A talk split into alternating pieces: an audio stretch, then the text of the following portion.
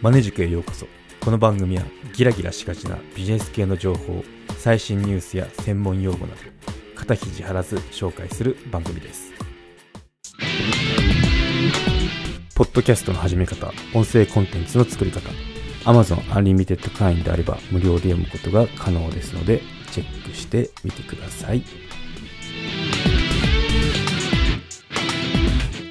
はい今回はインターネット上で使用されている言語興味深い現象について取り上げてみようと思います。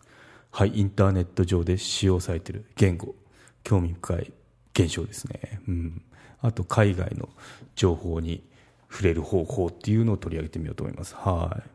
そうですね、まあ、あの想像通りで一番は英語ですよっていう話なんですけど、まあ、意外とこうデータ見てると、あそうなのねとか いうのがあったんで、あと面白い記事っていうのもあったんで、これをまあ紹介しつつ、私の考えも述べつつっていうので、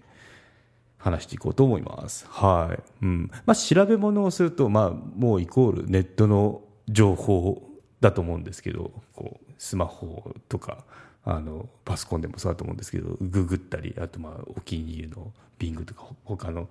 あえて他の検索エンジン使ったりすると思うんですけど、まあ、とりあえず何か調べたい時は打ち込みますよねっていうのがインターネットですよね。うん、で、まあ、その中で普段日本人であれば日本語に触れてると思うんですけど、まあ、ちょっとこれもったいないよねっていうのを最近実は思ってたんですよ。なんでかっていうと英語の情報ってやっぱその競技人口多いんでかなりいっぱい情報があるんですけどこれ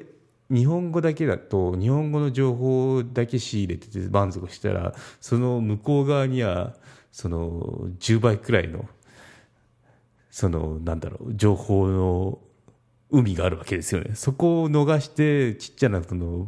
池みたいなのであの一生懸命あこうなのねっていうなんだろう胃の中の蛙じゃないですけど、まあ、そうなのかな胃の中の蛙みたいになってるんでそれって結構まずいし格差につながるよねっていうのを思いましたね。はい。という前置きをしながらちょっと記事の方を紹介していこうと思いますね。またあの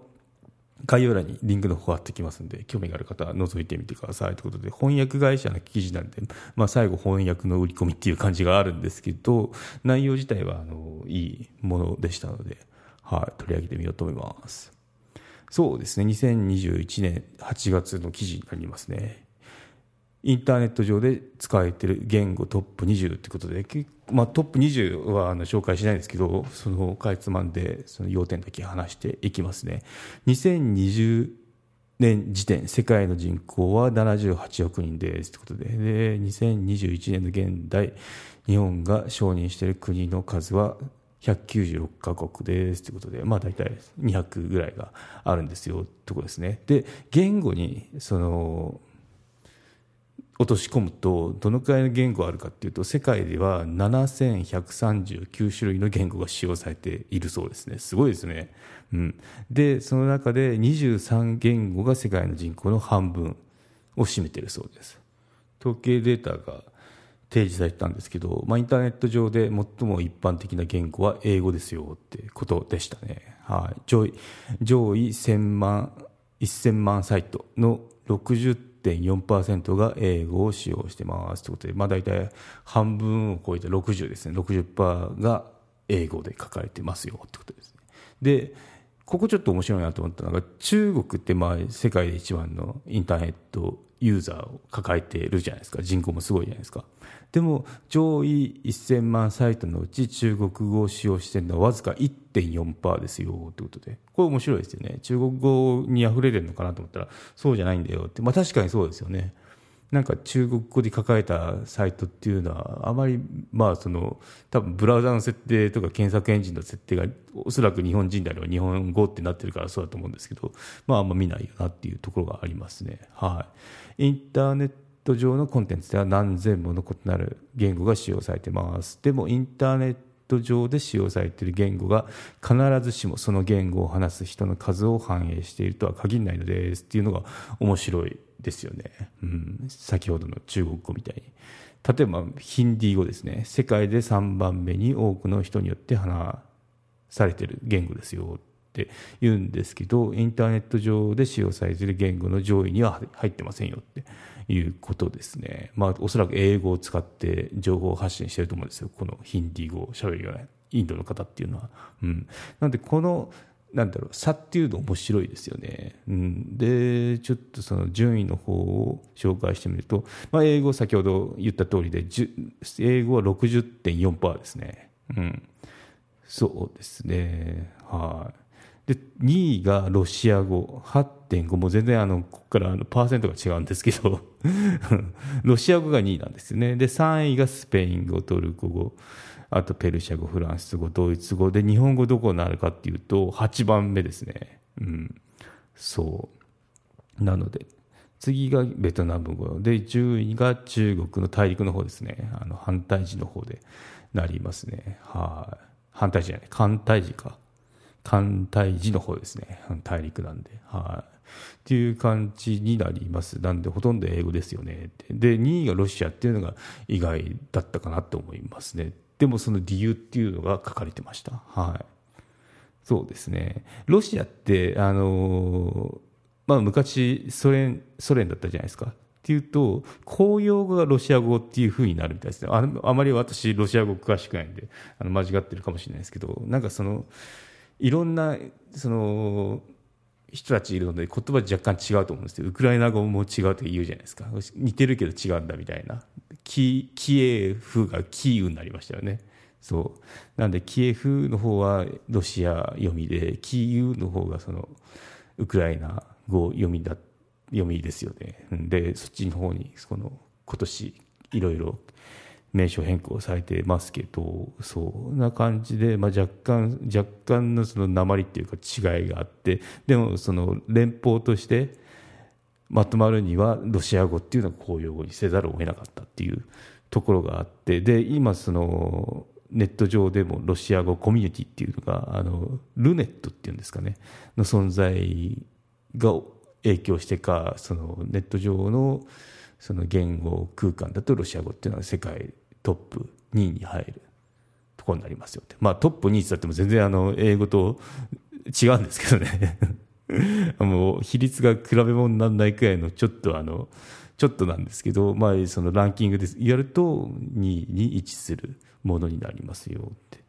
ことですね。はい。ということで、うん、まあそういった事情ってあるんだなって。なんで、まあここでちょっとあの、ポイントをあの整理すると、その、母国語の人口とインターネットのその人口っていうのは一致しないよっていう、まあ、中国の例でもそうですけどねっていうところがポイントかなと思いますね。はい。そうネット上だとネット上の言語空間があるよというところですね。はい。うん。まあ、今回この話題取り上げたのは最近よく調べ物してるんですよ私。業界とかそのなんだろトレンドどうなってんだろうとかこれってその日本以外だと日本の情報は知ってるから 日本以外だとどう言われてんだろうなとかいうのを調べる機会が多かったんですよね。まあ、今も調べてるかな。そうした時に日本語以外の情報を含めるとやっぱいいよねっていうのを思ったんですよ。うん、やっぱあのなんだろう数が違うんで日本ってそのネット上の割合が2.1ですよね。で英語って60.4なわけですよ。ってなるとすごいあの全然もう桁違いもいいとこじゃないですか。30倍ぐらい。3人がそうですね。30倍ぐらいの 情報量の差があるんでこれはまずいよねって思いますよね普通に、うん、でまあなんかこの、まあ、例えばトレンドですね。トレンドをチェックするときにその日本のトレンドってまああると思うんですけどそのグローバルのトレンドっていうのを知らないっていうのはもったいないですよね。なんでこれっていうのをそのやっぱ検索エンジンで何でもこう調べ物入力したら返してくると思ったらちょっと大間違いでデフォルト設定が自分の言語だったりするんで。その自分の言語の中であの満足しちゃってる胃の中の蛙状態になってたりしますよっていう恐ろしいことがあるのでまず情報格差ですね。なんであのまあ、英語が60点何パーセントも占めてるんであれば英語っていうのを入れるのも必要ですよね。っていうちょっとご提案ですね、うん。まあ、逆もしかりなんですよね。あの英語圏の人が例えば日本語日本に住んでる英語圏の人が使っってるものっていうのはやっぱ英語の英語で発信された日本の情報だったりするじゃないですか。そうなると日本人からしてもえそんなのあるんだっていうの結構ありましたからね。同僚とかが、あのここに面白い懐かしい感じの居酒屋があるよみたいなことを教えてくれたんですけど、いな、稲子とか出るやつですね。稲子の佃煮とか、どこでそんな渋谷で見つけてよって思ったんですけど、あるんですよ。で、そういうやつって、やっぱあの知らないですもんね。うん、その英語系の人だと盛り上がってて、ここ有名だよみたいな、なってるかもしれないですけど、当のその日本人っていうのが知らないって。まあ、なぜならその、得てるソースが違うからですよね。英語の情報か日本語の情報かで違うんで。だからその逆もしかりなんだなっていうのも面白い面白いというか逆もしかりなんだなっていうのが興味深いですよね。うん、そうなんで両方してた方があのいろいろなんか調べ物をするときにはいいですよって話ですね。じゃあどうすんのってとこだと思うんですけど英語得意な人だっても結構あの英語の文章をずっと読んでいくってやっぱだるいですよね。なんで今だとこの技術に頼りましょうなんですけど Chrome あるじゃないですかブラウザのあれに Google 翻訳入れるといいですね。ページ全体でその翻訳してくれたりするんで、うん、あとはまあ似たようなその翻訳のやつ出てるんですけど DeepL も結構その専門用語やってもちゃんと対応してくれるあの、まあ、ちょっとこれ有料版のプラグインになるんですけどプラグインというかサービスになるんですけどもう Chrome のそのプラグインを出してるんで私これ2つ入れてますね。で,、まあ、でもどっちかというとその Google 翻訳の方が好きかなって思いますね。なんでかっていうとあの、まあ、まず翻訳精度が上がってるっていうところがあるんですよ。斜め読み程度だったら全然耐えられますね、うん、であれちょっとここ翻訳おかしいかもなって思うところはその文章をなんだろうマウスオーバーっていうのかな。文章の一行をこうにマウスを当ててカチッてやるとあのハイライトされますよね。でそこハイライトされてでそこで原文がさってこう英語ですね。英語が表示されてるされてくるんで、まあ、それを読めばああそういう意味ねみたいな風になるんで結構使えますね。なんであの Chrome に Google 翻訳最強だと思います、はい、最近なんかツイッターでもあの翻訳ってついてますよね。あれでなんか母国語同士でなんだろう 結構政治ネタとか、あのそういうので言い合ってる人たちを見ますよね。中国語でなんか怒っててでそれに対して日本人が日本語で怒るみたいな なんかすごい世の中になってきたなって私思いましたけどね。こういった翻訳技術の進歩であの今まで交わることなかった者同士があの簡単にコミュニケーション取れる、まあ、その好意的なものでも。その 言い争いとか そういうのもできるってすごい時代になってきたなと思いますよね。うん。まあ多分将来的にはこれ今まだ文章読まなきゃいけないんですけど、普通に母国語で喋って言い争いができると思いますね。そんな時代が出るんで、あの、なんだろう、言葉のハードルっていうのはなくなってくるんじゃないかなって私は想像してますね。うん、そうなると楽っすよね。英会話とか勉強しないでいいわけですよ。普通に、なんだろう、自己啓発っていうか切磋琢磨すればいいだけなんで結構あの英語喋れないとこって我々もそうですけどあの普通のビジネススキルプラス英語みたいな感じになってるじゃないですか。そのプラス英語の時間また別なその専門性深めるとかにできるんで絶対いいなって思いますね。うんそう。英語喋れるだけだってもこうなんか給料上がったりするんでそこってちょっとフェアじゃないしあのすごいなんだろう。スキルあるのに英語苦手であの国内にとどまってるっていうような人って結構いると思うんですよ。なんでそういった人が発掘されるんであのこれからの時代って面白いなって思いますね。はい。そうですね。なのでその翻訳技術発達してるんでまあ、そのブログ記事とか書いてるときはあの気をつけなきゃいけないよっていうのはやっぱちゃんとした日本語を書かないといけないですよと。で、簡潔な区切りですね。日本語って結構情緒的に書けるんですけど、やっぱ翻訳それだと精度落ちちゃうんで、あの、いいとこでこう、パシッと、小語でもわかるような文章にしといて、で、翻訳、なんだろう、ツール使っても、その、間違った翻訳にならないような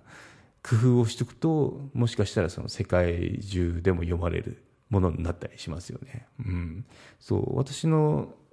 サイトもどっから見つけてきたのかって思うんですけど、まあ、海外の人もちょっとちらちら最近は見だ見てるようですね、うん。まあ、ちょっとワードプレスのテーマにその Google 翻訳簡単につけられるやつっていうかもともとついてるやつを使ってるんですよね、うん、そう。アクションアフィンジャー6っていうのを使ってるんですけど、まあ、興味あればちょっとリンクの方見てくださいなんですけど、はい。まあ、多分プラグインだったらいろいろあると思うんですけどね、うん。なので、まあ、その情報配信情報配信というか情報発信する側としてはその自動翻訳かけられても意味が通じるような文章っていうのを意識する必要もあるのかなと思いますね。うん、はいちょっと長々なりましたけど、ちょっとこれは大事なことなので、時間を割いてみました。はい、ということで、まとめにいきましょう。インターネットト上で使われている言語、興味深い現象について話をしてみました。はい。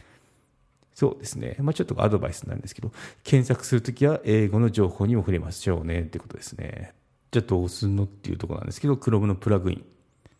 で Google 翻訳とか入れると、ページの全体翻訳も可能なので利用してみてくださいってところになります。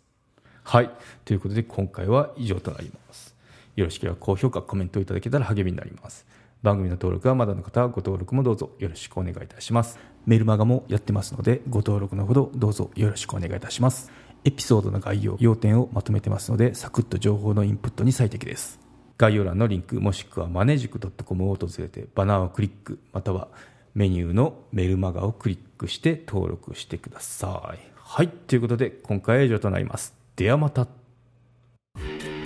マネジク有料チャンネルのご案内をいたします。サブスク版チャンネルマネジクプレミアムを Apple Podcast で金曜に配信中。サブスク会員は今までの会員限定エピソード全てを聞くことができます。Windows の方も iTunes から聞くことができます。トライアル期間もあります。ご登録して応援いただけると励みになりますのでどうぞよろしくお願いいたします。